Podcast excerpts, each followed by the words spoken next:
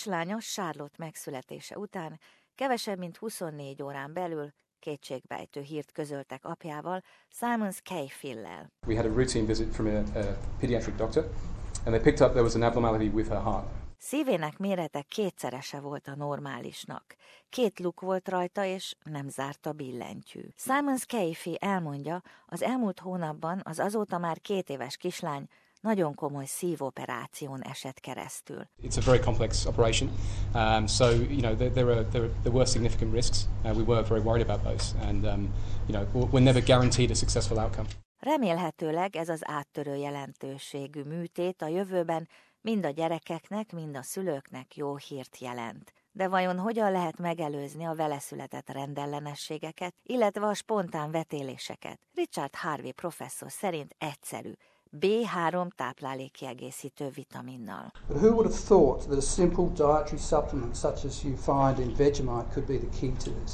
A Viktor Csenk intézet kutatója felfedezte, hogy a születési rendellenességeket, illetve a spontánvetéléseket elsősorban az NAD néven ismert molekula hiánya okozza.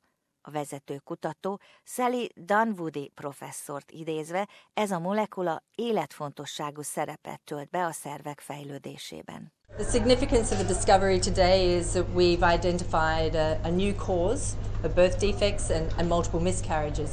But really importantly, we've identified a possible preventative, and that is in the form of niacin or vitamin B3. Közel 15 ezer ausztrál családban fordult elő születési rendellenesség, vetélés. Világszerte ez több mint egy millió családot érint. Míg a gyógyítás, ápolás költségei több milliárd dollárra rúgnak, a tudósok azt mondják, ha az esetek kis részében is, de meg tudnák előzni a tragédiákat, és akkor már megérte. David Winlow professzor, a Sydney Westmead gyerekkórház sebésze.